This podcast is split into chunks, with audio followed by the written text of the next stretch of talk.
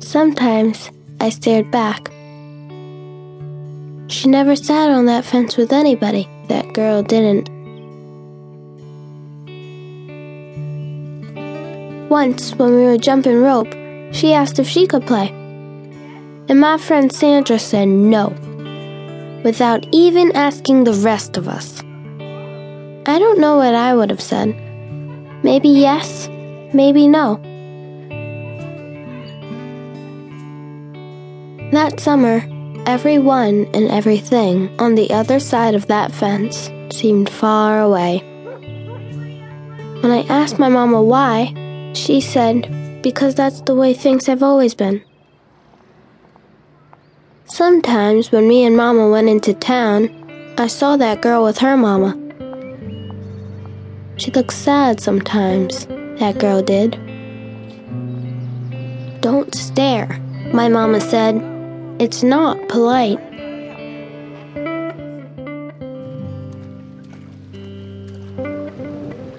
It rained a lot that summer. On rainy days, that girl sat on the fence in a raincoat. She let herself get all wet and acted like she didn't even care. Sometimes I saw her dancing around in puddles, splashing and laughing. Mama wouldn't let me go out in the rain. That's why I bought you rainy day toys, my mama said. You stay inside here where it's warm and safe and dry. But every time it rained, I looked for that girl, and I always found her somewhere near the fence. Someplace in the middle of the summer, the rain stopped. When I walked outside, the grass was damp, and the sun was already high up in the sky. And I stood there with my hands up in the air. I felt brave that day. I felt free. I got close to the fence, and that girl asked me my name. Clover, I said. My name's Annie, she said. Annie Paul. I live over yonder, she said. By where you see the laundry? That's my blouse hanging on the line. She smiled then. She had a pretty smile. And then I smiled, and we stood there looking at each other, smiling. It's nice up on this fence, Annie said. You can see all over. I ran my hand along the fence. I reached up and touched the top of it. A fence like this was made for sitting on, Annie said. She looked at me sideways.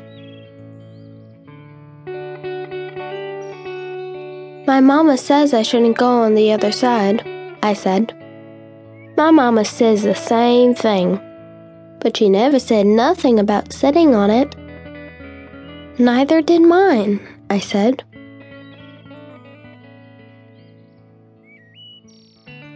That summer, me and Annie sat together on that fence.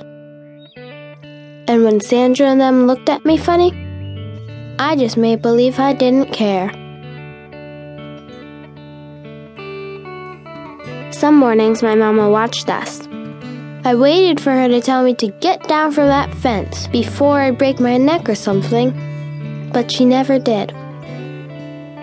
I see you made a new friend, she said one morning and I nodded, and Mama smiled. That summer, me and Annie sat on that fence and watched the whole wide world around us. One day, Sandra and them were jumping rope near the fence, and we asked if we could play. I don't care, Sandra said. And when we jumped, Sandra and me were partners the way we used to be.